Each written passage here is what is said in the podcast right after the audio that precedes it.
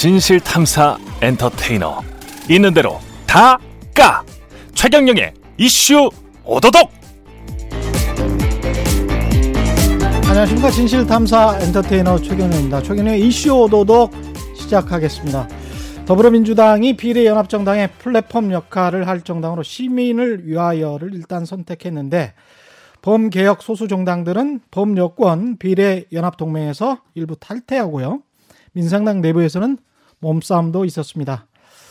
미래통합당도 소용돌이 치는 것은 마찬가지인 것 같습니다. 미래한국당의 한성교 대표 부패 권력이 저의 개혁을 막아내려고 하고 있다라고 하면서 아예 대표직을 내놔버렸습니다. 황교안 대표는 자매정당을 만들면서 꼼수에는 묘수로 받아치겠다 이런 말을 했었는데 꼼수와 꼼수가 막 충돌하는 그런 상황이 되는 것 같습니다. 여야 국회의원들 후보들 어떻게 생각하고 있는지 좀 알아보겠습니다. 고품격 정치 특화 방송 이슈 오도독 오늘 저와 같이 이슈의 껍질을 까주실 두 분 소개합니다. 미래 통합당부터 소개하겠습니다. 서대문 갑의 이성은 후보 나오셨습니다. 안녕하십니까? 안녕하세요. 예, 네. 그리고 서울 송파구 지역구에 출마하신 더불어민주당 최재성 의원 나오셨습니다. 안녕하십니까? 안녕하세요. 예.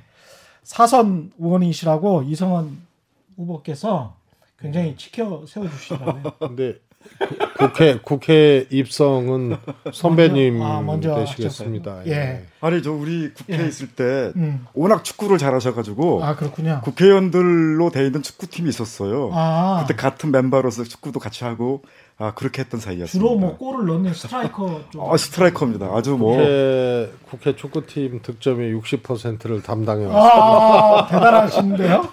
예, 예 사선 의원이시고 지난번에도 사실은 근데 재보궐 선거에서 압승을 하셨습니다. 송파을에서. 예, 근데 중화일보가 13, 14일에 조사했던 자료를 보니까 18세 이상 남녀 500명 상대로 했는데 오차법인의 접전입니다. 배현진 후보랑 약간 좀 기분이 나쁘실 수도 있을 것 같아요. 예. 그렇지 않습니다. 예. 이제 조사가 500샘플인데요. 예. 그래서 오차 범위 음. 범위가 플러스 마이너스 4.4니까 음. 아, 8.8%까지 그 안에서는 이제 그렇죠. 장담할 수 없는 그렇습니다. 그런 건데 아무튼 이제 접전입니다. 음. 그래서 그것은 어, 예견된 것이고요. 음. 그래서 겉으로 보기에 뭐 어, 제가 현역 의원이고 네. 또 배현진 후보가 어, 조금 이제 어, 뭐라 그럴까요? 인물 인물론 뭐 이런 데서 네. 이제 비교가 안 된다 그런 건 이제 겉에 보이는 모습이고요. 네. 송파을 지역이 원래 어, 이 미래통합당 음. 어, 소위 말해서 이제 보수적 성향의 유권자들의 또 어떻게 보면 텃밭이라고 여겨지던 음. 것입니다. 예. 그래서 재작년 재보궐 선거는 그야말로 대통령과 민주당의 높은 지지율 때문에 음. 아 그야말로 뭐 제가 잘나서가 아니고 음. 아 누가 민주당으로 나와도 이기는 선거였고 지금은 이제 어, 박근혜 대통령 탄핵 이전 상황으로 어, 돌아간 네. 그런 이제 유권자 성향을 보이고 있기 때문에 예. 예견된 결과고 접전인 것이 어, 맞다 이렇게 받아들이고 있습니다. 사실 서울의 공시 가격이 좀 올랐고요. 한 15% 정도 올랐고 특히 이제 강남 서초 송파는 많이 올랐을 텐데 그리고 거기가 아파트 밀집 단지고 워낙 또 아파트 가격이 높다 보니까 이 아파트 가격과 정부의 부동산 규제 대책 거기에 관한 어떤 민심의 원성 같은 거 이런 것들도 좀 영향을 미칠 것 같습니다. 아 물론 있습니다. 네. 아 원래 이제 보수 텃밭인데다가 음. 아 또 우리 정부의 강력한 이제 부동산 정책 때문에 아, 가장 이게 이제 직결된 지역이 네. 이제 송파을 지역입니다. 또 재건축 수요도 기다리고 있는 수요들이 음. 있고 그래서 어, 저는 뭐 이번 선거에 임하면서 나왔던 주장이 아니고 원래 어, 참여정부 때 이제 종부세가 신설이 되면서 그렇죠. 어 1세대 1주택, 1가구 1주택이었죠, 그때는. 네. 이, 이, 이 가구에 대해서는 별도로 종부세를 감면하는 음. 그런 제도를 만들어서 지금까지 왔거든요. 네. 근데 이번에 아, 더 강하게 이제 조세 부담률을 높이면서 예. 일 1세대 1주택 부분에 대한 정책이 어, 이렇게 마련되지가 못한 점이 있습니다. 예. 그래서 어, 재작년에 제가 국회에 들어가면서부터 어, 부동산 정책의 기조, 기조는 어, 유지를 하고 타당하되 예. 1세대 1주택 문제만큼은 별도의 통로로 감세 및 감면 음. 어, 이 정책을 줘야 된다라고 줄기차게 얘기했고 입법도 했습니다. 아, 그래서 지금 진행 네. 중이고요. 음. 등등이 이제 복잡하게 교차되는 겁니다. 음. 정부의 부동산 정책에 대해서 어, 저항하거나 불만을 갖고 있는 분들이 어, 많아지면서 예. 고스톱밥 송파을에 아, 이 통합당 지지가 확 올라가는 거고 음. 거기에 이제 어 민주당의 여당의 최재성이라는 사람이 1세대 1주택 정책만큼은 어 교정해야 된다라고 음. 어 줄기차게 주장해 오고 입법한 것에 대해서 어 조금 갈등한다 그래야 되나요? 플러스 마이너스 어, 바꿔도 최재성이 바꿀 텐데 아. 최재성 정도 돼야 바꿀 텐데 1세대 1주택 문제만큼 믿어보자, 기대해보자, 이런 분들이 있고, 아, 음. 정부 부동산 정책 안 된다. 이래서 이제 어, 반발하는 분들이 여전히 있고 그렇죠. 서대문 갑 같은 경우도 부동산이 네. 영향 많이 미치지 않나요? 어, 서대문 갑 지역도 영향이 많이 있죠. 예. 우선 우리 서대문 갑 지역 같은 경우는 다른 인접해 있는 종로구나 마포구에 비해서 월등하게 지금 낙후돼 있습니다. 예. 그러니까 지역적으로 보게 되면 서울 중심부에서 불과 10분 거리 안에 있는 아주 좋은 지역인데 음. 지금 종로 지역에 있는 아파트 시세에 비해서 같은 평수 아파트 가격을 비교해 보면 3분의 2도 안 돼요. 여기는 또덜 어? 올라서 불만이군요. 아니, 그러니까 이건 덜, 덜 올라서 불만이 된 게 아니고 예. 지금 민주당 내부에서 우상호 의원이 지금 8년째 이렇게 그 일을 하고 있는데 예. 거기 또 구청장은 지금 10년째 일을 하고 있습니다. 예. 그런데 이분들은 그냥 개발하는 것이 아니라 이대로 가자. 어. 현 상태 그 낙후되어 있는 모습, 도시 모습을 그대로 유지하는 정책을 더 선호하고 있어요. 음. 그렇기 때문에 계속해서 개발이 지체되고 그러다 보니까 다른 인접 지역에 비해서 현저하게 낙후된 도시로 돼버린 겁니다. 음. 그렇기 때문에 아, 이 지역에서의 어떤 우리 지역에서의 어떤 발전을 위해서라면 예. 정말 그런 그러니까 정책을 그 그런 철학을 가지고 있는 사람들이 음. 바뀌어야 된다 하는 그런 분위기가 굉장히 많이 있는 거고요. 특히 이제 정부의 부동산 정책에 대해서 제가 뭐 전문가는 아닙니다만은 예? 지금 집한채 있는 사람들이 무슨 죄인입니까? 음. 사실은 지금 보통 서민들 중에서 집한채 가지고 있는 사람들은 그 집을 한 채 마련하기 위해서 젊은 시절부터 허리띠 졸라매고 안 먹고 안 쓰고 돈을 모아서 모아서 집을 한 채 만든 겁니다. 예. 그런데 요즘에 정부 들어와서 부동산 정책을 보게 되면 음. 집 있는 사람들은 마치 도둑놈 취급을 하고 있는 것처럼 느껴져요. 그래서 1가구 1주택자도 아니 1가구 1주택도 있고 1가구 2주택도 있죠. 근데 제가 예. 말씀드리고 싶은 것은 예. 지금 집을 가지고 있는 사람들의 지금 환경을 보게 되면 음. 물론 1가구 1주택도 책을 내와서는 공시가를 대폭 올려가지고 종부세를 제가 보기에 왕창 덤물게 하고, 하고 있지 않습니까? 종부세는 전체 네? 인구의 2%밖에 안 돼서요. 그런데요. 예. 실제로 집을 가지고 있는 사람이 음. 그럼 전체 인구의 몇 프로인지 제가 그 수치를 적하고 55%입니다. 있지 않습니다만은 예. 문제는 그겁니다. 음. 일가구 2주택을 가지고 있다 하더라도 예. 적은 집을 가지고 있던 사람이 예를 들어서 음. 이제 돈을 좀 모아서 아끼고 안 쓰고 안 쓰고 모아서 예. 이제 다른 재개발하는 지역에 아파트를 하나 샀다. 예. 그러면 졸지에 제가 보기에 일가구 2주택이 되면서 거기에 세, 부과되는 세금이라는 것이 예. 늘어나게 되는 거죠. 근데 이 얘기를 제가 케이스별로 다 설명할 수 없지만 예. 어쨌든 예. 지금 현 정부 들어와서 음. 부동산 정책은 완전히 실패한 정책입니다. 아. 저는 제가 보기에는 예. 음. 부동산 정책을 통해서 집값을 안정시키는 게 그러니까 효과를 본 것이 아니라 예. 오히려 부동산 투기를 더 조장하는 그런 결과를 가져오고 있습니다. 음. 저는 그 생각합니다. 사실 솔직히 말씀드려서 우리 대한민국에서 강남 3구가 있는 사람들이 갖고 있는 인구 portion이 몇 프로나 됩니까? 예. 근데 강남에 들어서 집값이 올라간다 그래서 그런 부동산 정책을 막기 위해서 음. 수도권 전체를 다 묶어서 그러니까 그 투기 과열 지역으로 지정한다든지 이렇게 예. 하게 되면 제가 보기에 음. 결과적으로는 부동산 시장이라는 게 순리적으로 순리적으로 수요와 공급이 어느 정도 일치되게 만들어야 되지 않겠습니까? 예. 그런데 재개발 재건축하는 거는 철저하게 두들겨 막아서 박원순 시장 들어와서 못하게 막으니까 수요자가 많은데 비해서 공급이 안 되니까 음. 가격이 오를 수밖에 없는 거죠. 예. 그런데다가 거기에 예를 들어서 세금만 왕창 오른다 그래서 사람들이 그 세금이 무서워서 그러니까 집을 그러니까 구하는 것을 포기하느냐 그렇지 않거든요. 그러나 네.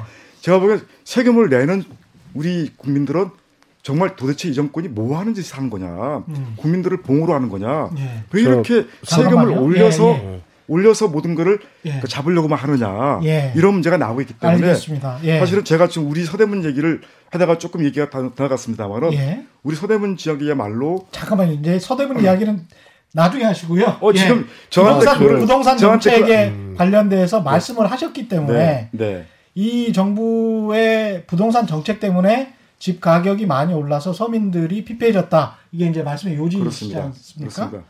근데 이제 역으로 보면은 2015년에 최경환 부총리가 네. 사실상 빚내서 집사라는 정책을 펴면서 네. 집값이 양등하기 시작했고 그때 이후에 가계 부채가 급등. 사회자님 그거는요. 사회자님께서 조금 사실을 잘못 얘기하셨는데요. 예. 제가 좀 말씀드릴게요. 잠깐만요. 예, 네. 제가 말씀 기회를 충분히 드렸고요. 네. 그 주장을 하셨기 때문에 예.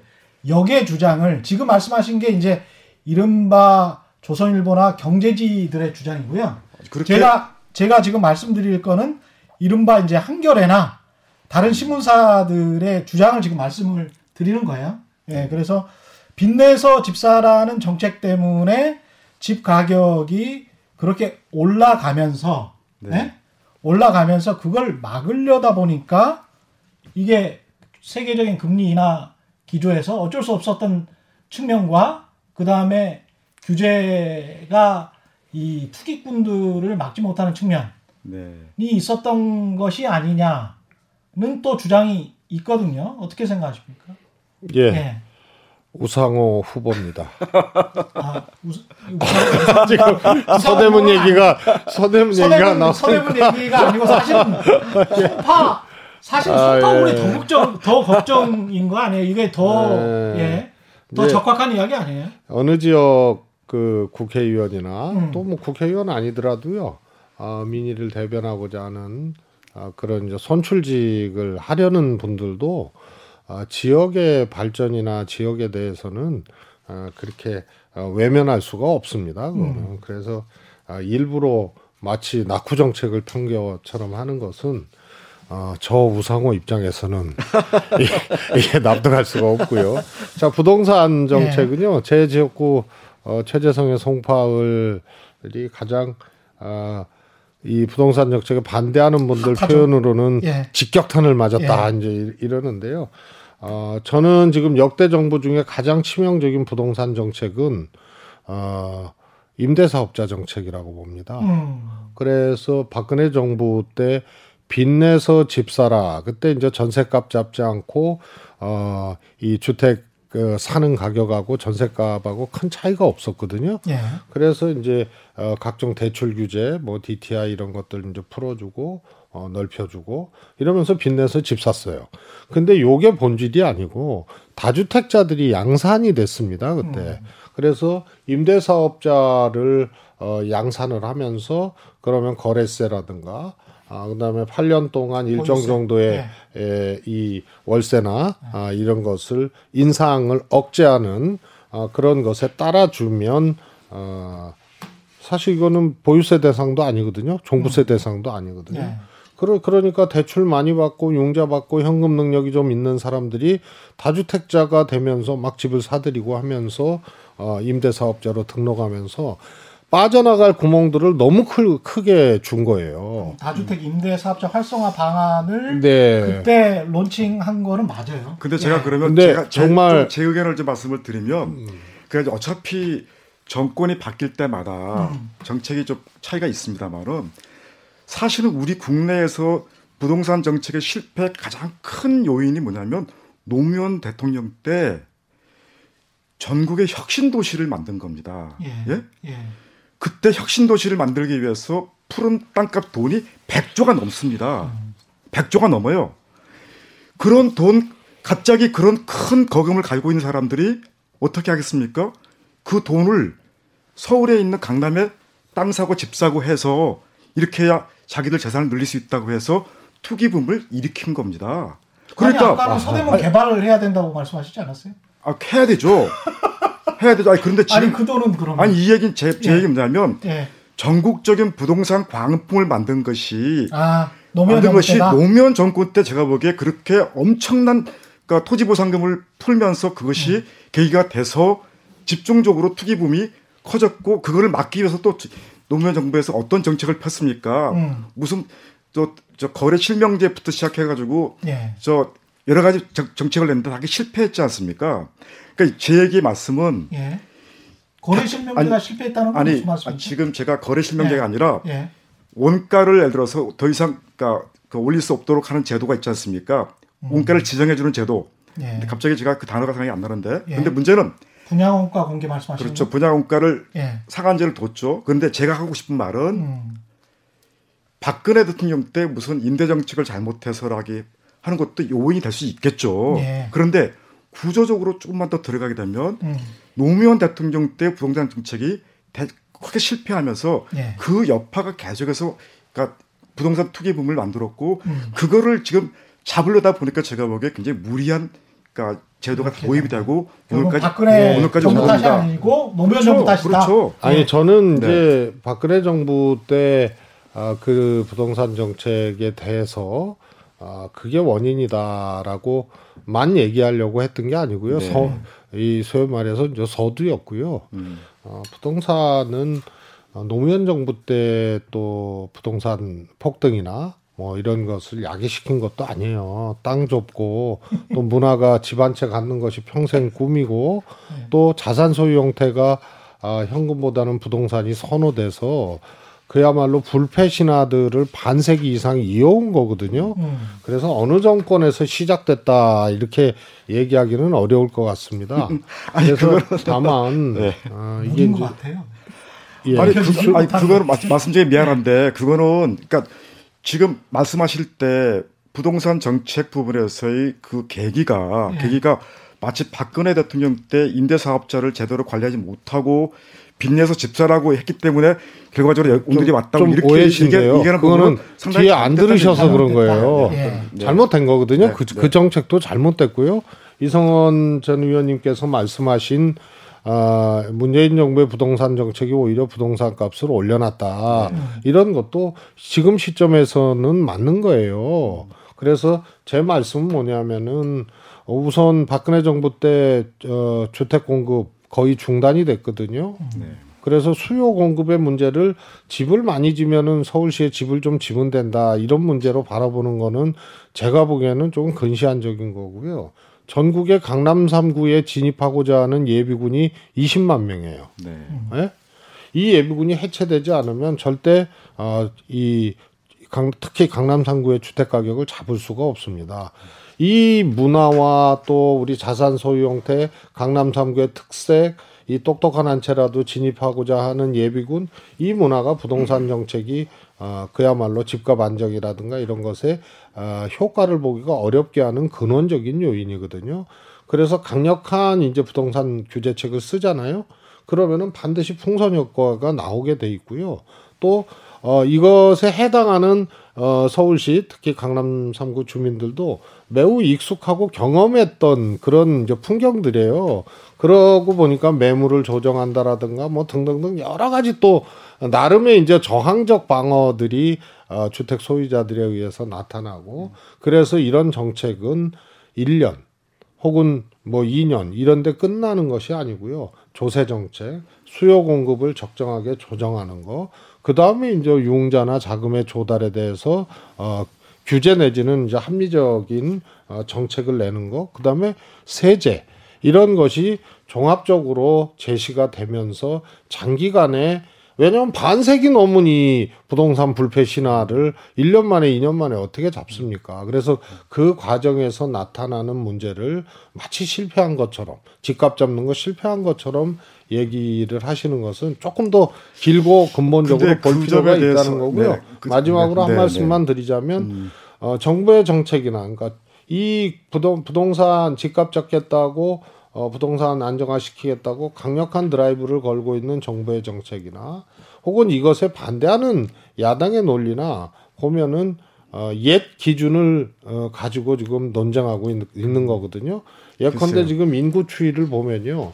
일본이 어, 주택 공실이 500만 채예요. 네. 우리도 지금 일본보다 훨씬 가파른 이제 인구 절벽 시대를 앞두고 있고 이미 어, 경기도 인근 지역까지는 어, 집값 하락이 예고되고 있고 시작이 되고 있는 거거든요. 그래서 어, 부동산을 안정화시키는 주택 안정화 정책의 또 근저에는 집값을 폭락 지역별로 당분간은 좀 다르겠습니다만 폭락 대책을 어, 같이 갖고 해야 되는데요. 음. 옛 기준으로 오르냐 그러냐를 하는 것 같아요. 인구 추이에 대해서 정부 정책이나 반대하는 자도 전혀 어, 이것은 좀 어, 고려되지 네. 않은 그런 것은 좀 잘 봐야 된다. 지금 우리 최재성 의원님께서 이제 사선 의원으로 계시기 때문에 굉장히 어, 차분하게 말씀을 해주셨는데 중요한 거는 저렇게 생각합니다. 우리 대한민국은 자유시장 경제 체제를 선호하고 있고 시장 경제에 의해서 모든 상거래가 이루어지도록 하는 것이 전 필요하다고 생각합니다. 지금은 자유시장 경제가 지금 아니다. 정부에서 들어서 음. 공권력을 동원해 가지고 부동산 정책을 억지로 틀어막고 억지로 끌고 가려고 하면 제가 보기에 음. 그 뜻대로 안 되는 겁니다. 야, 지금, 현실은 지금 부동산 자유시장 경제가 아닌 거예요? 지금 현재 제가 보기에는 이런 음. 거 예를 들어서 추미애 대표께서 뭐라 그랬습니까? 예. 토지 공개념을 도입해야 되겠다. 음. 아니 대한민국은 사유재산이 인정된 나라입니다. 그런데 토지 공개념을 도입해 가지고 어떻게 하겠다는 겁니까? 요즘에 아니, 요즘에 보면요. 딴 얘기고요. 아니, 들어보세요. 네. 들어, 들어, 보세요 조금 이게 들어보세요. 예. 당의 대표를 했던 예. 분이고 지금 법무부 장관이 그런 생각을 가지고 있는 겁니다. 아, 제가 또 하나 얘기할게요. 예. 우리 서대문 같은 경우에 토지 공개념은 사실 박정희 전 대통령이 주장하신 건데. 사회자님께서 좀 제가 얘기할 수 있는 길을 조금 들어, 들어 주십시오. 예. 그래서 지금 예를 들어서 서대문 같은 경우에 예. 무슨 서울시에서 빈집 프로젝트라고 해가지고 음. 비어 있는 집에 대해서 예.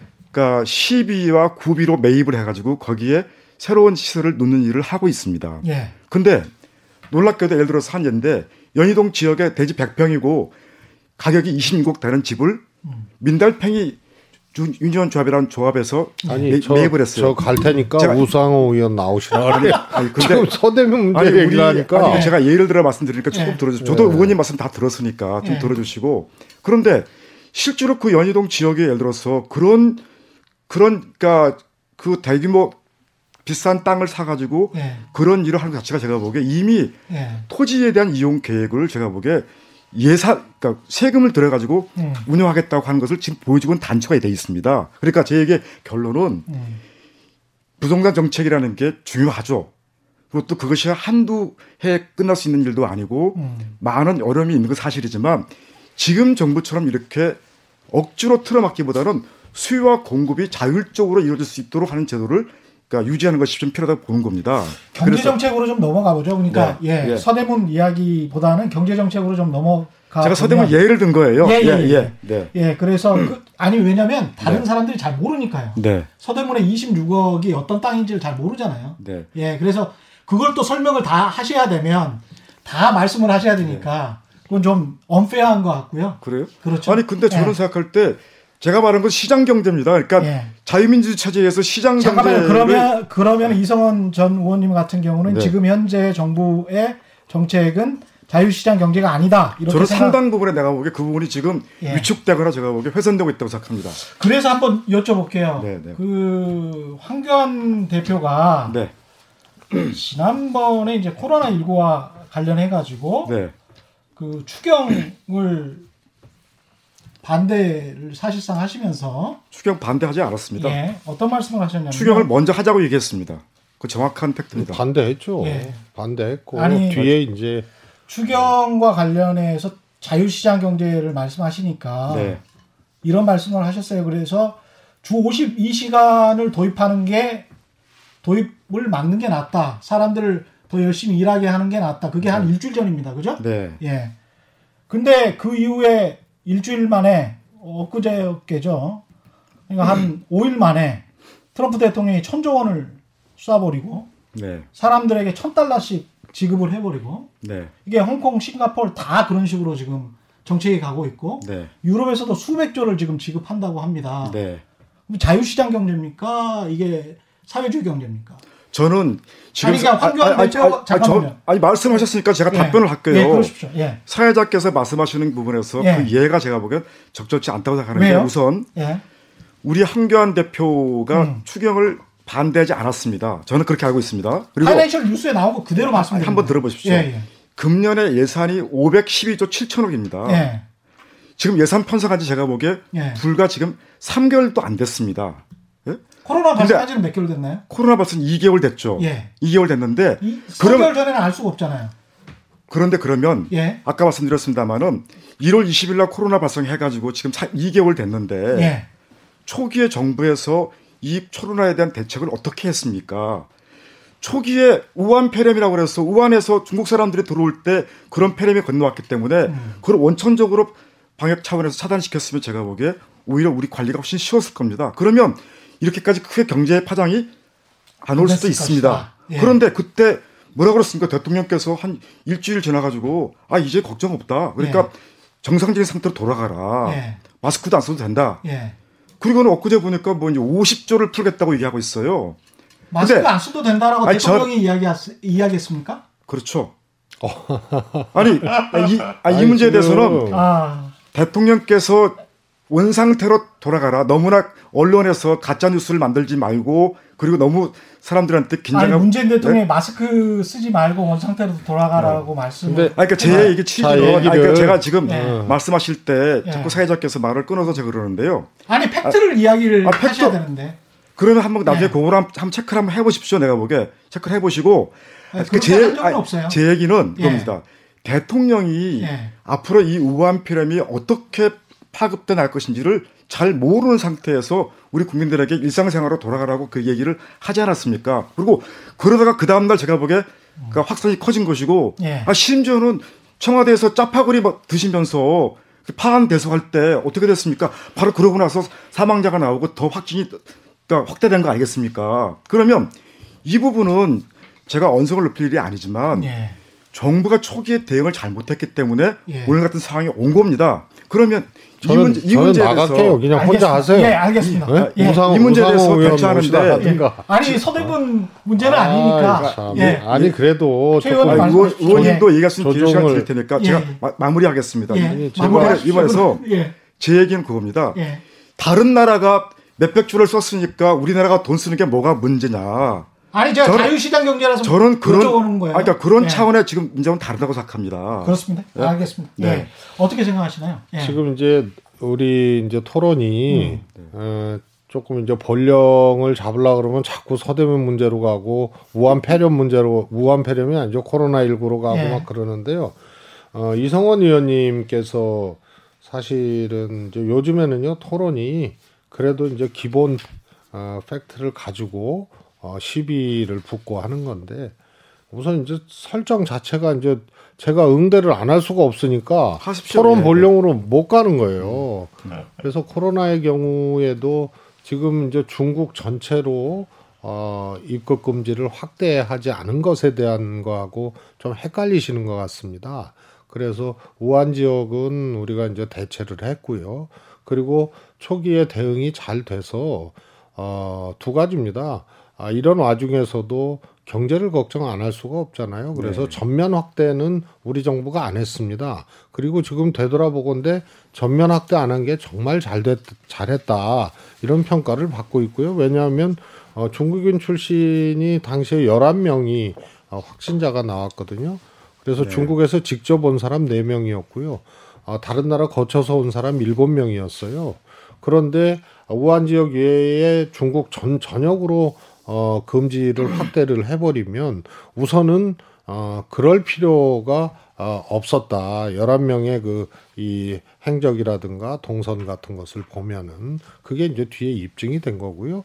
또 어, 경제적인 손실이라든가 이런 것들을 감안을 해서 적정한 조치를 한 거고요. 그래서 전면 입국의 문제에 대해서는 사실은 지금 어, 그거는 어, 처음부터 왜 안 했느냐 요 문제하고 우한 지역을 어, 이렇게 못하게 한 거하고는 조금 다른 거예요. 우한 지역은 못하게 했어요. 그리고 대통령께서 정상적인 소비와 정상적인 것을 얘기하신 것은 사실이지만 국내에서 신천지에서 대구 지역 중심으로 집단적으로 이것이 어, 발생이 되면서 잘 잡아왔던 것이 어, 신천지를 만나서 뚫린 겁니다. 그리고 지금 모든 역량을 동원해서 세계에서 가장 많은 검사 수 하루에 만 오천 명씩 어 미국 유럽에 수십 배씩을 하면서 지금 사이클이 이제 꺾어지는 그런 추세고 어 소규모 집단 감염이라든가 지역 감염이라든가 요런 이제 잔불이 산불되는 사태를 지금 막기 위해서 총력을 다하는 시점에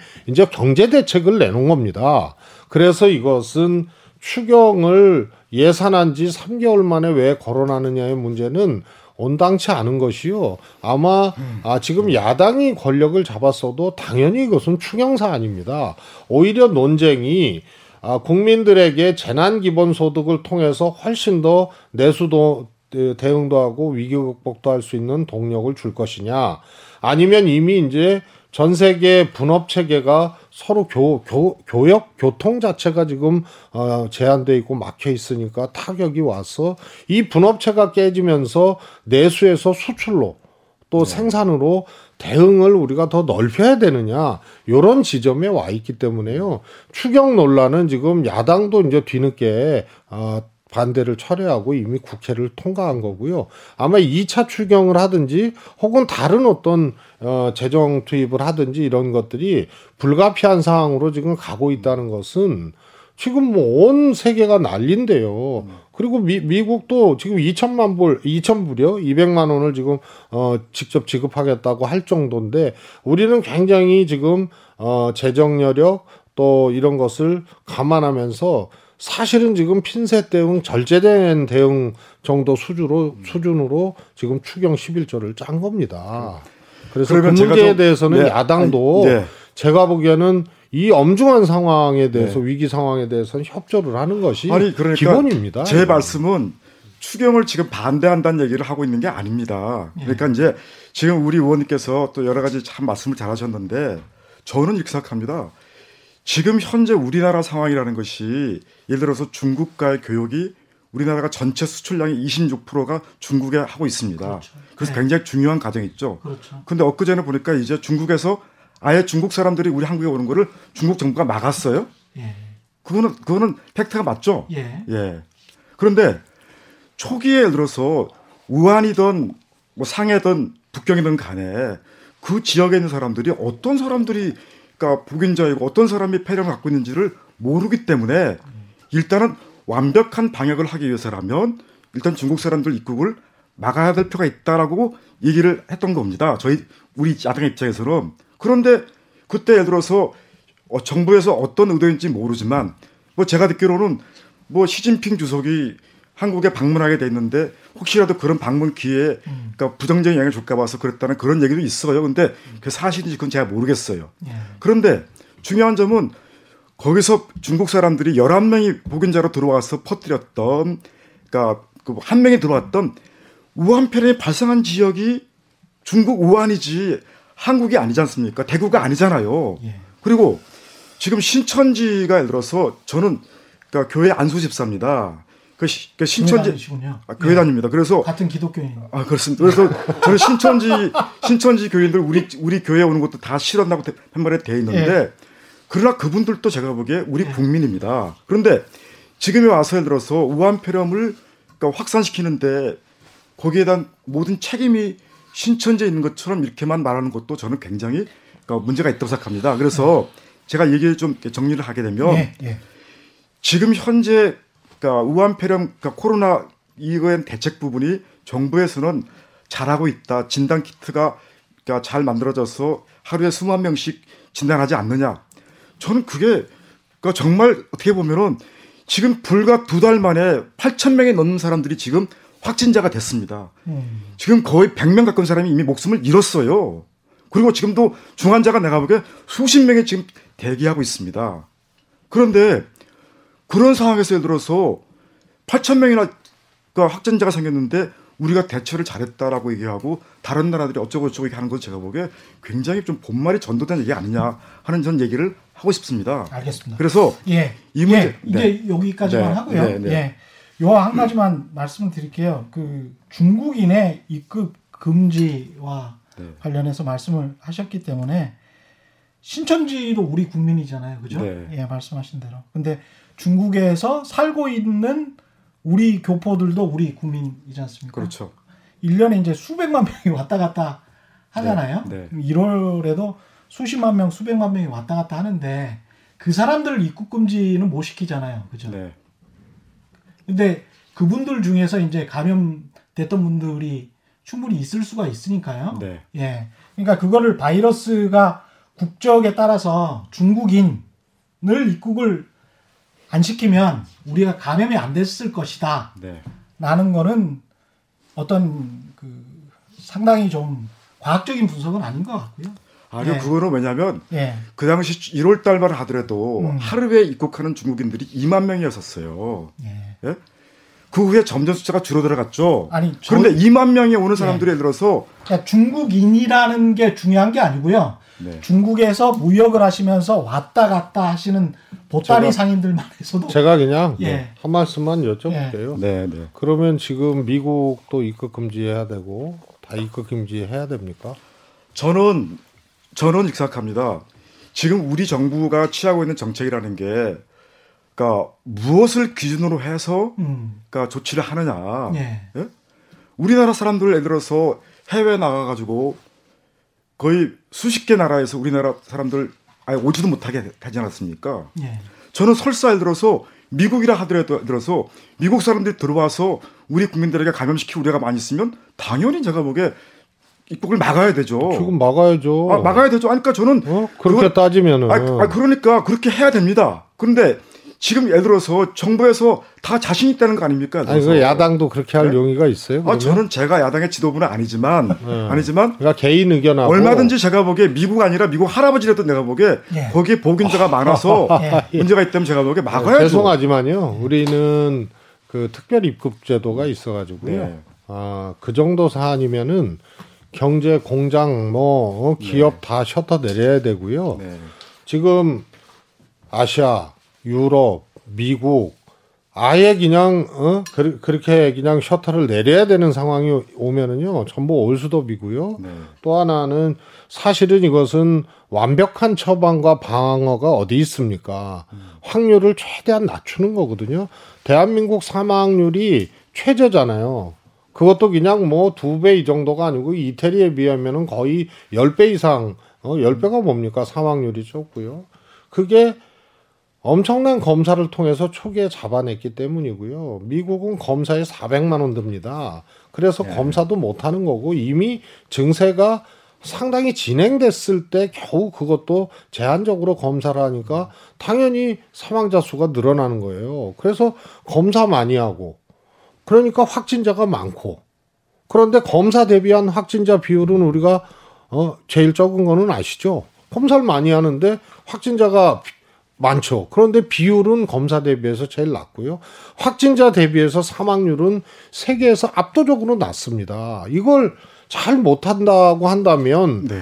방어율 0으로 만들어라는 주문하고 똑같고요. 특히 어 모든 나라를 입국 대 금지로 하게 되면은 우리 문 닫아야 됩니다. 경제적으로. 그런데 우리는 특 특별 입국 제도가 있어서 음. 그야말로 촘촘하게 어, 이 소위 말해서 코로나 19가 어, 창고라는 또 많이 에, 이 전파되는 지역에 대해서는 꼼꼼하게 특별 입국대 이, 이 국가로 지정을 해서 확률적으로도 중국의 경우만 보더라도 아까 말씀드렸지만 11명으로 방어를 한 거예요. 네. 예? 그러면은 이게 어 이, 이 빈대 잡자고 초가 초가 삼칸 이, 이 정도가 아니고요. 그냥 통째로 태워버리자는 얘기인데요. 왜 우리가 살기 위해서 네. 또 피해를 최소화하기 위해서 이런 노력을 하고 있는 거지. 아예 통으로 다 묻어버려라 막아라 셔터 내려라 이런 것은 그것은 아마 지금 야당에서도 네. 의원님 말씀하신 거는 정책으로 채택하기는 어려운 말씀입니다. 네. 모든 나라를 다 막아라. 이러면 그, 그런 전 세계 다 아니 그 점에 대해서는 제가 조금 다른 얘기를 드리면 네.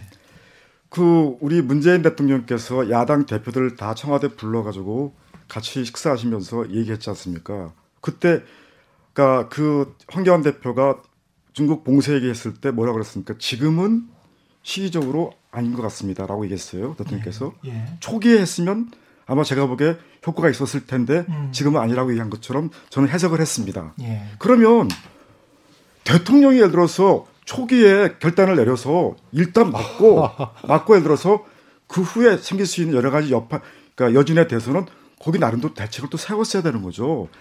중국하고 예를 들어서 무역 거래하는 게 26%가 되지만 지금 예를 들어서 거기에 대한 대책을 전혀 세울 수 없, 고 앞으로 아무것도 안 되는 것이 아니지 않습니까? 이게 다 잔잔해지고 소멸이 되면 제가 보기에 다시 정상화 되는 거죠. 아, 그러니까 정말 무책임한 얘기예요. 저는 이, 이 문제에 대해서 음? 자꾸 정부 입장에서는 지금 뭐 진단을 많이 하고 또 그래 검진을 많이 했기 때문에 환자가 많이 확인된 거라고 말씀하시는 데는 제가 보기에 완전히 이 저 앞뒤가 바뀐 얘기로 생각합니다. 왜 그렇게 생각하냐면 지금 현재 초기에 예를 들어서 잘 막지 못해서 이렇게 진단 그러니까 환자가 많이 늘어난 것이죠. 음. 그리고 진단 키트를 간 것은 내가 보기에 의료진들이 제가 보기에 죽기 살기로 만들어서 만든 거예요. 정부는 네? 잘못했지만 의료진은 아, 잘했다. 아 저는 의료진은 제가 보기에 정말 경의를 표하고 네. 정말 고맙게 생각합니다. 아, 마음대로 네. 하세요. 여기까지 네. 여기까지 네. 비례대표 이야기가 좀 남아서 비례대표는 서로 간에 말씀을 하실 게 많을 것 같아요. 일단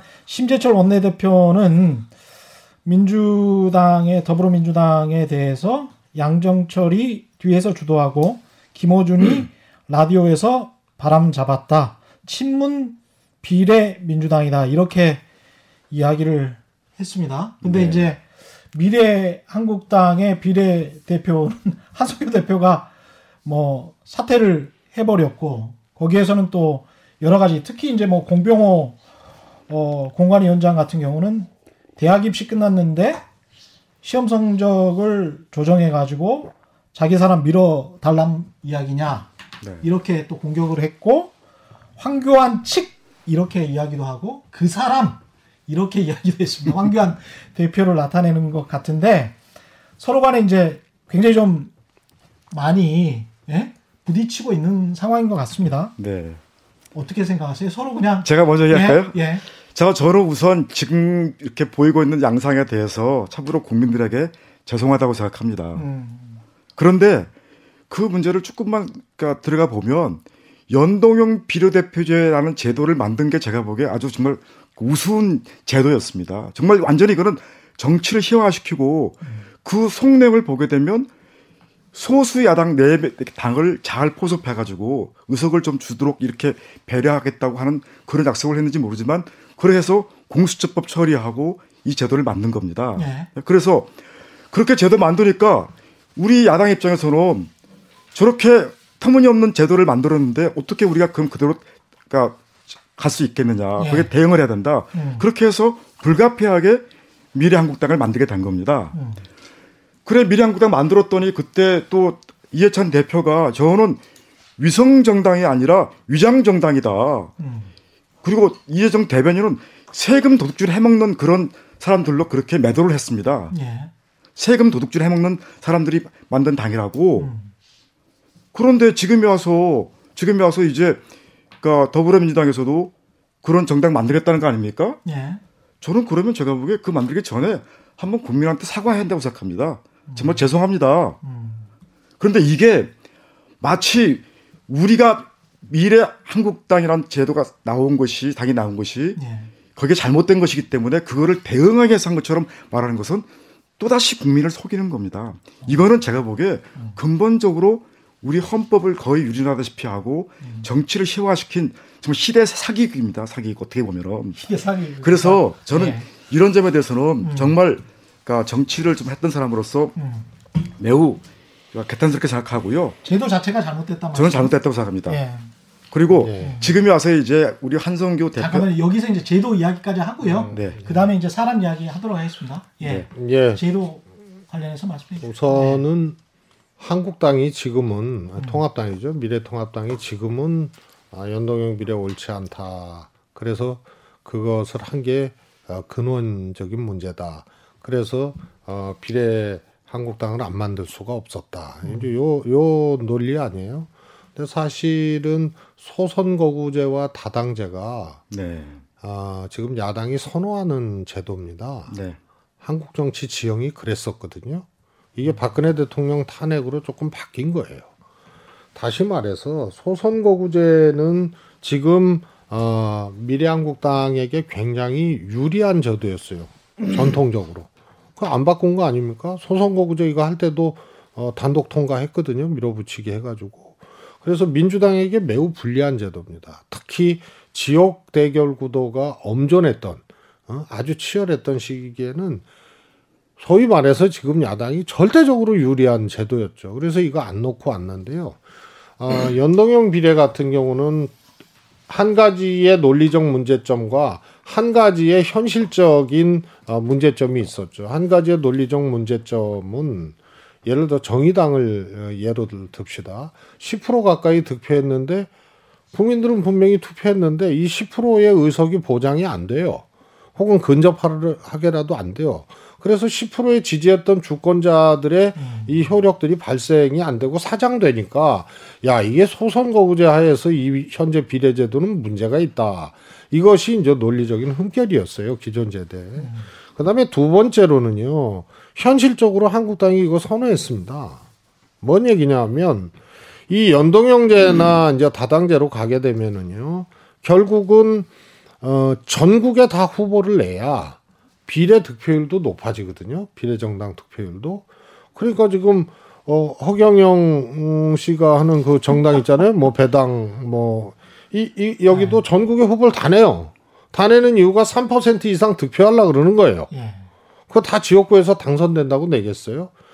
죄송하지만 개혁 진영에는 민주당과 정의당이 대표적으로 있었죠.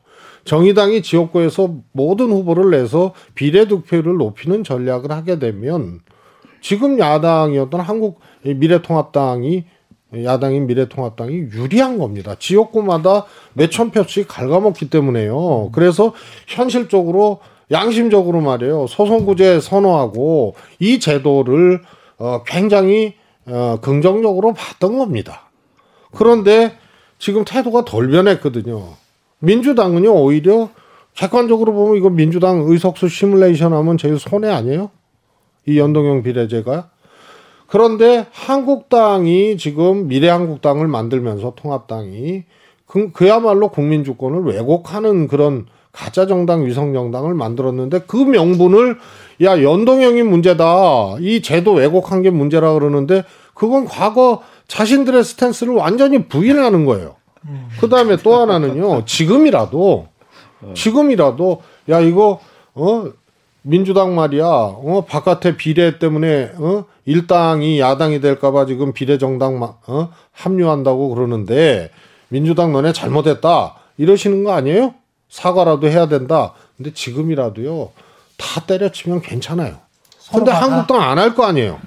서로가 다 미래한국당도 저, 그만두고 저는 비례민주당도 저는 그만두고 우리 최재성 근데 거기는 예. 한다 그러고 말이에요. 이렇게 사선 걸리시기 때문에 상당히 이렇게 여러 가지 면에서 깊이 있게 말씀을 해주시는데 그러나 정신은 초선입니다. 근데, 근데 이렇게 해서 그리고 개혁은 초선입니다. 근데 제가 정말 그 개혁은 원해입니다. 놀라운 게 너무 일방적인 주장이다. 예. 예를 들어서 사표 방지를 위해서 연동형 비례대표를 도입했다. 음. 예? 대통령 선거하면 대통령 선거하면 그 결과가 51대 49가 나오든지 뭐 52대 48 나오든지 나옵니다.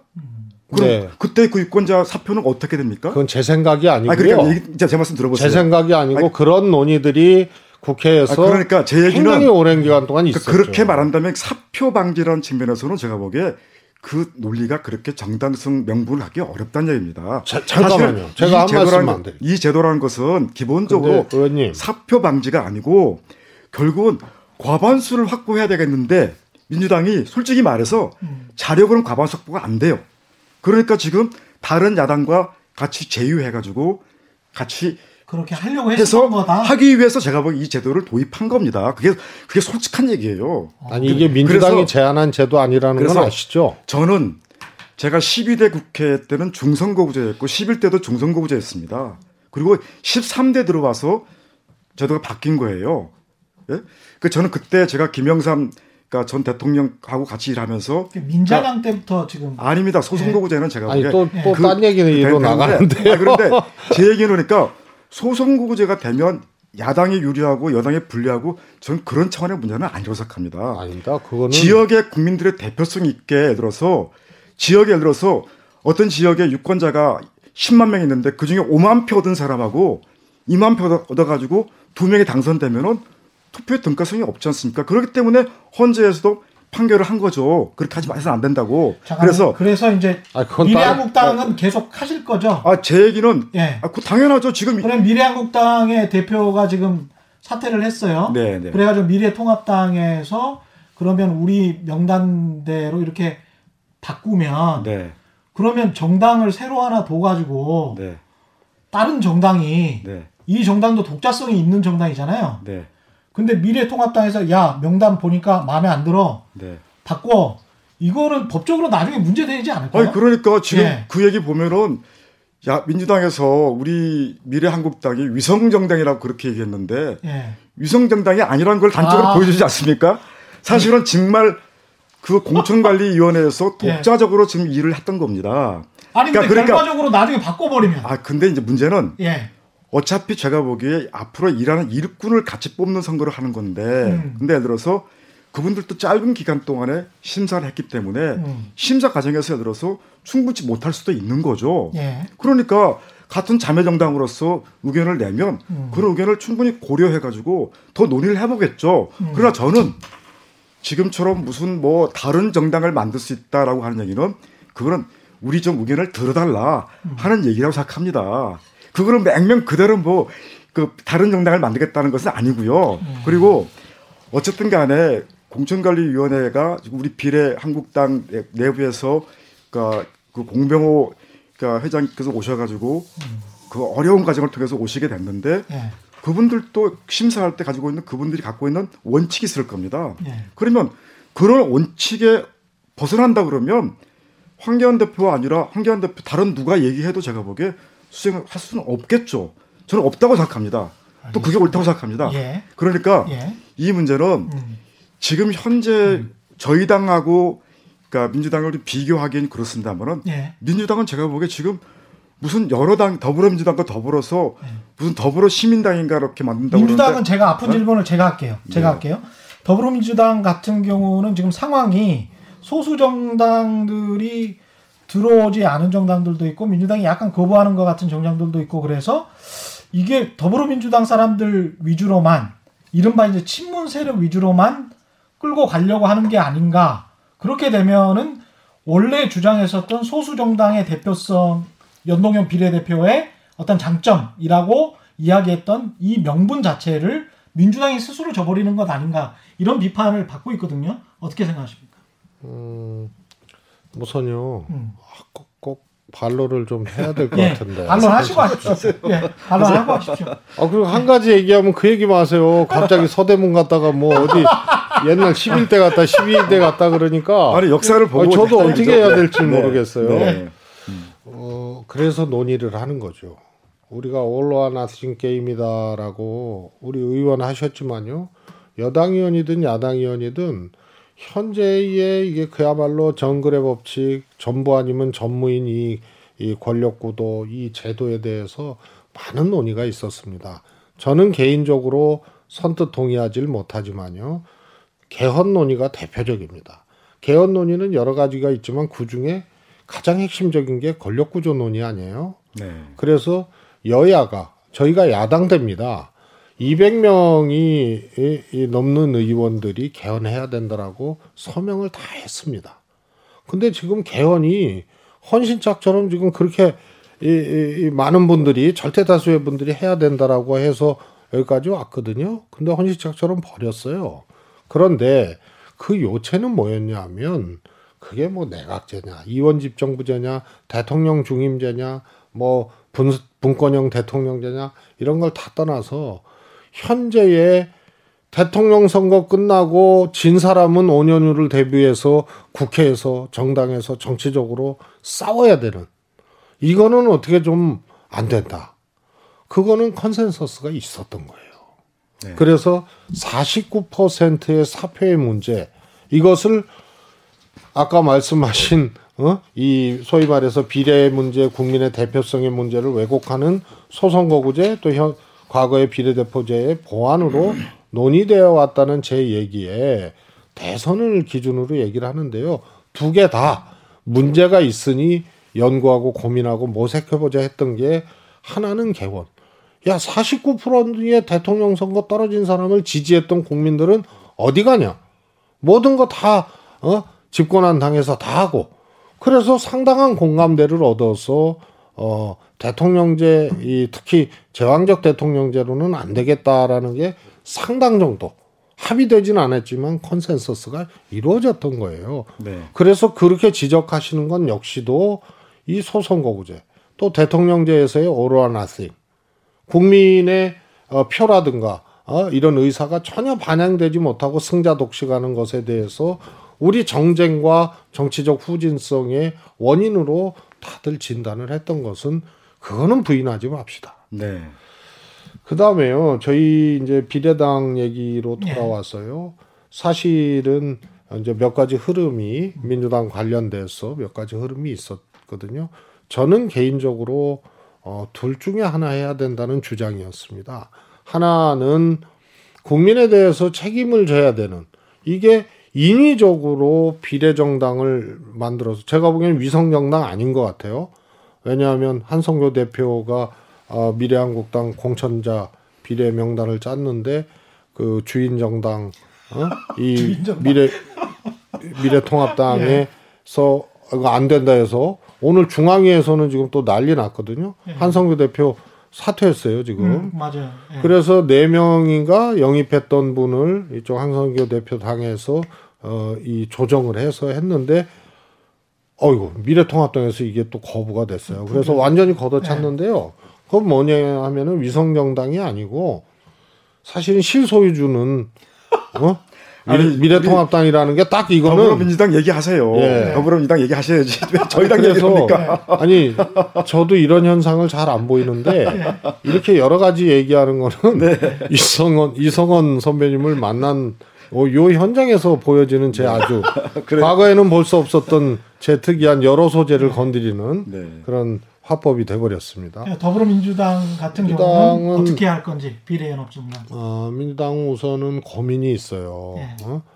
어, 예를 들어서 좀 개인적 견해나 특정 정치인의 견해하고는 무관하게 어, 특히 민의의 심판을 받는 선거라는 것을 이제 한 달도 안 앞둔 시점에서 음. 이렇게 기형적인 어, 충돌들이 일어나고 있는 거거든요. 예.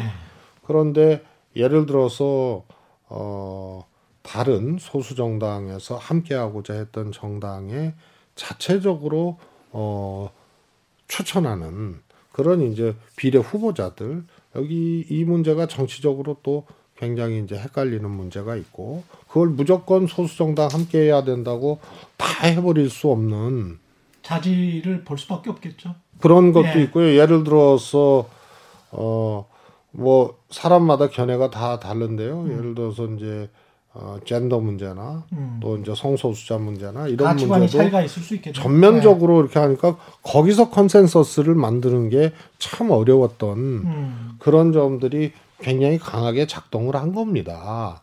그래서 책임지고자 하는 정당이 선거를 앞두고 필요에 의해서 모든 걸 다 하기는 참 어려운 그런 지점들이 어, 굉장히 크게 작동하니까 막상 또 어, 바깥에서 어, 개혁연합이나 음. 또 민주당과 함께하는 어, 비례 어, 연합을 하기로 했던 소수 정파나 네. 소수 정당, 소수 정치 세력 입장에선 또 이게 용납이 안 되고 그렇죠. 또 서운하고 네. 이런 거죠. 그러나 저희들은 어, 가장 책임 있는 어, 그런 이제 민주당의 태도와 모습을 어, 택할 수밖에 없는 사정이 있는 겁니다.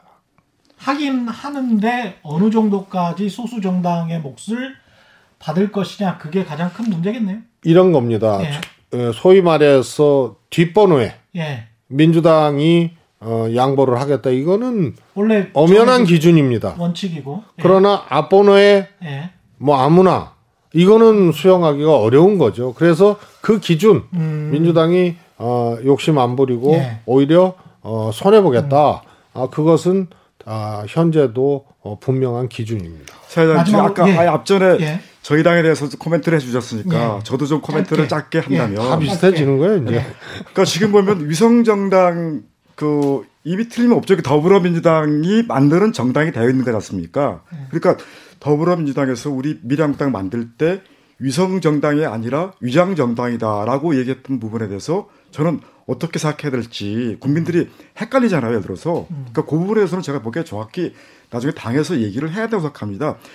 뒷번호를 차지하든 앞번호를 차지하든 제가 보기에 당이라는 게 같은 정체성을 가지고 있고 같은 이념을 가지고 있는 사람들이 중심이 돼서 일을 해야 되지.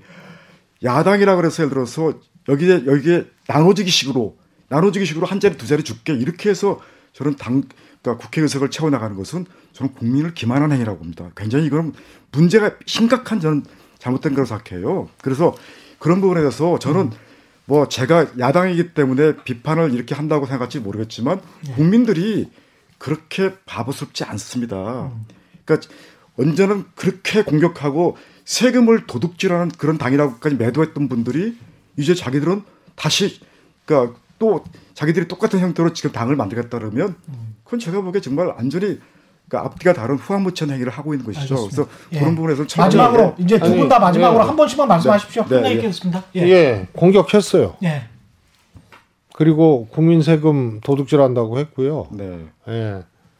그 그것도 아주 심하게 했어요. 민주당에서 당 대표도 했고요. 네. 원내 대표도 했고요. 다 했어요. 저도 했어요. 네. 그래서 우선 그 전제 그 전에 비정상적인 상황 아니에요 이게 정치적으로 뭐, 가 비정상적인 겁니까? 아니 지금 여당이나 야당이나 비례당 만들어서 이렇게 하겠다는 게 정상적인 모습으로 국민들이 아니 세상에 선거법을 단독으로 처리한 경우가 없습니다. 제1야당을 제껴놓고 음. 지금까지 역대 제가 보기에 헌정사상 70년 사상에서 선거법을 그렇게 단독으로 처리한 경우가 없었어요. 네, 네. 그, 아, 예. 그렇지 네. 않고요. 네. 저도 그렇게 알았거든요. 단독으로 처리를 했더라고요 거기서. 그러니까 그, 단독으로 처리했으니까 네, 하는 겁니까? 아니요. 그렇게 얘기하시면은요. 저, 정말 안 돼요. 왜냐하면 그래서 그건 사례가 없다. 어? 이거 이거는 사실은 잘못 알려진 거고 그 다음에 합의해서 하면 제일 좋죠. 제일 좋은데 사실은 선진화법에 대한 해석 아시죠? 네. 국회가 정쟁이 붙으면 발목 잡으면 날치기나 폭력적인 대결 상태로 단독 처리하지 않으면 못했어요. 의원님 경험 있고 저도 경험이 있습니다. 드제비 했고요. 몸싸움 했고요. 그래서 어 소수 정당은 날치기라고 하고 그렇게 했죠. 그래서 이거 없애자고 만든 게 선진화법이에요. 그 당을 저희 당에서 만들었지 않습니까? 주도해서. 먼저 주도했고요. 네. 야당은 네. 그때 민주당 야당했는데요. 반대했었거든요. 왜냐하면 다수당이 음. 마음대로 이건 하려고 한다. 그런데 그때도 그래도 기본적인 공감대가 있었던 게 야, 동물국회는 하지 말자. 그래서 선진화법이 만들어졌어요. 다시 말해서 선진화법은 요건은 까다롭게 패스트트랙에 올리는 요건은 60% 찬성해요. 개헌이나 탄핵하고 어, 거의 비슷한 거예요. 그래서 어렵게 만들어 놓되 필리버스터라든가 물리적이 아닌 합법적인 아, 지연 작전, 아, 지연 음, 이런 것을 허용을 한 거거든요. 요 더 근본적인 취지는 논의하고 통과시키라는 얘기예요. 그래서 네. 선진화법을 기준으로 이것은 국회 문화가 바뀌어야 되고 그 중에 선거법 문제도 있었고요. 하나만 더 말씀드리자면 한국당은 대안이 없었어요 당시에 선거구제에 그... 대해서 그래서 논의를 하고 협의를 하려면 자기 안을 내놔야 됐는데 네. 딱 하나 있었거든요. 근데 제가 한국당 의원들을 보니까 불쑥 튀어나와가지고 잘 모르는 거예요. 논의 과정도 없었고 어느 날 던진 게 비례 다 없애고 지역구만 270석 하자. 네. 포퓰리즘 축에도 못, 못 껴요. 근데 이거는 그걸 가지고 하니 그거는 굉장히 이제 좀 그쪽 당 입장에서만 이렇게 보시는 견해이고 저희들은 가장 기본적으로 중요하게 생각하는 것이 지금 국민들로부터 국회의원들이 그러니까 정치권이 신뢰를 받지 못하고 있는 점이 뭐냐. 자기 희생적인 모습을 보이지 않기 때문에 그렇습니다. 그래서 우리 당에서는 주장했던 게 뭐냐면 기득권을 내려놓는 차원에서 국회의원 의석을 더 줄이자. 지금도 270석 아, 그러니까 더 줄이자고 했던 것을 안으로 냈던 것이고 한번 돌이켜. 아 이게 논의가 작, 없었다니까요. 작년 작년 봄만 하더라도 한국당 내에서 경제가 굉장히 논의가 없었어요. 경제가 논의가. 어려울 때였어요. 그 경제 어려움을 어떻게 살리느냐가 내가 보기에 국민들 최대 관심사였지. 그 어려운 경제를 그대로 내팽개쳐 놓고 정치판 싸움하는 것처럼 서로 멱살고 싸우는 것처럼 선거법 가지고 논의한다는 것이 사실 시에 안 맞았던 그런 시기였습니다. 오히려 작년 초에 그렇게 경제 문제를 더 집중적으로 달려들어서 대책을 준비했으면 지금 같은 상황이 와도 내가 보기에 튼튼하게 잘 버텼을 거예요. 근데 그 시간을 다 허비했기 때문에 제가 보기 그런 논의하느라고 사실은 지금까지 어려움을 더 크게 배가 되고 있는 겁니다. 저는 그렇게 생각합니다. 서로, 서로 이제 의원님 출, 많이 출마하셨고 예. 입법 기간에 예. 어, 그야말로 민의의 전당 국회 구성원이 되시고자 하는 거 아니에요. 전쟁 중에도요. 선거는 했고요. 네. 그리고 우리가 죽기 전까지 국회 나가서 표결하고 하는 겁니다. 네. 그래서 한 가지 하고 그 다음에 하고 이런 거 없잖아요. 국회의원 해보셨잖아요. 그래서 경제 문제는 경제 문제대로 또 선거를 앞두고 있는 시점에서는 더 일찍 선거 관련된 제도나 정치관계법들을 미리미리 하지 않아서 욕먹었던 과거에 대해서는 어떻게 생각하세요? 그래서 하나 하고 그 다음에 하자 이런 거 사실은 그거는 아이들도 그런 얘기 안 해요. 선거구 국방도 해야 되고 한, 한, 한, 예를 들어서 선거구 예. 획정은 원래 법적으로는 예. 선거 개시 1년 전에 하게 돼 있어요. 선거구 획정이 있는데 제가 예. 아직까지도 제가 보기에 예. 불과 몇 주전까지도 제가 보기에 음. 선거 획정이 안 됐던 것이 현실입니다. 그러니까 이 얘기 알겠습니다. 마무리하겠습니다. 예. 제가 예. 제 마무리 하겠습니다. 음. 저는 지금 그러니까 우리 국회가 그러니까 정말 그러니까 국민의 신뢰를 얻기 위해서라면 자기가 가지고 있는 기득권을 내려놔야 됩니다. 그리고 예. 정말 국민들이 뭘 원하는가를 봐야 되는 겁니다. 예. 사실은 작년만 하더라도 선거법 논의하는 건 물론 할 수 있죠. 해야 예. 되죠. 그러나 내가 보기에 더 중요한 민생 문제를 챙기는 일에 대해서 여야가 서로 손을 맞잡고 같이 고민을 했어야 되는데 저는 그런 부분이 부족한 상태에서 이것이 너무나 정치적으로 그러니까 끌려갔다 끌려왔다는 것을 지금 말씀드리는 겁니다. 네. 하여튼 야당이 그때 국회 못 열게 이 정치적 사안 선거법 네. 이런 거 등등으로 민생 입법 처리하는 거 막은 거는 아시잖아요. 정치하고 연계했어요. 두 분 오랜만에 나오셔가지고 오랜만에 서로 보셔가지고 네. 저, 희가 괜히 이렇게 싸움을 붙인 것 같아서 아, 싸운 거 아니에요, 싸운 거 아니에요. 저는 굉장히 죄송합니다, 제가. 진정한 헌신은 예. 비례당 같은 거 둘 다 그만두는 거. 음. 어? 그거에 그러니까, 대해서 야당 그러면 연동형 비례대표를 어. 다 폐기해야 되죠. 그렇게 그렇게 하니까 아니, 이런 기괴한 상황이 그러니까 오는 거예요. 그런 이상한 법을 만들어 놓고 아, 지금 가서 예. 그거를 알겠습니다. 21대 21대 네. 가가지고 그러면 성공하셔가지고 저희는 그 폐기할 겁니다. 알겠습니다, 네. 알겠습니다. 예, 더불어민주당 송파구 의뢰 최재성 후보셨고요. 그 다음에 미래통합당 이성원 서대문 갑, 갑 후보셨습니다. 고맙습니다. 예. 최근에 이슈 오더덕 단단한 껍질에 쌓여 있는 국만 이슈를 들고 다음 시간에 다시 돌아오겠습니다. 고맙습니다. 예.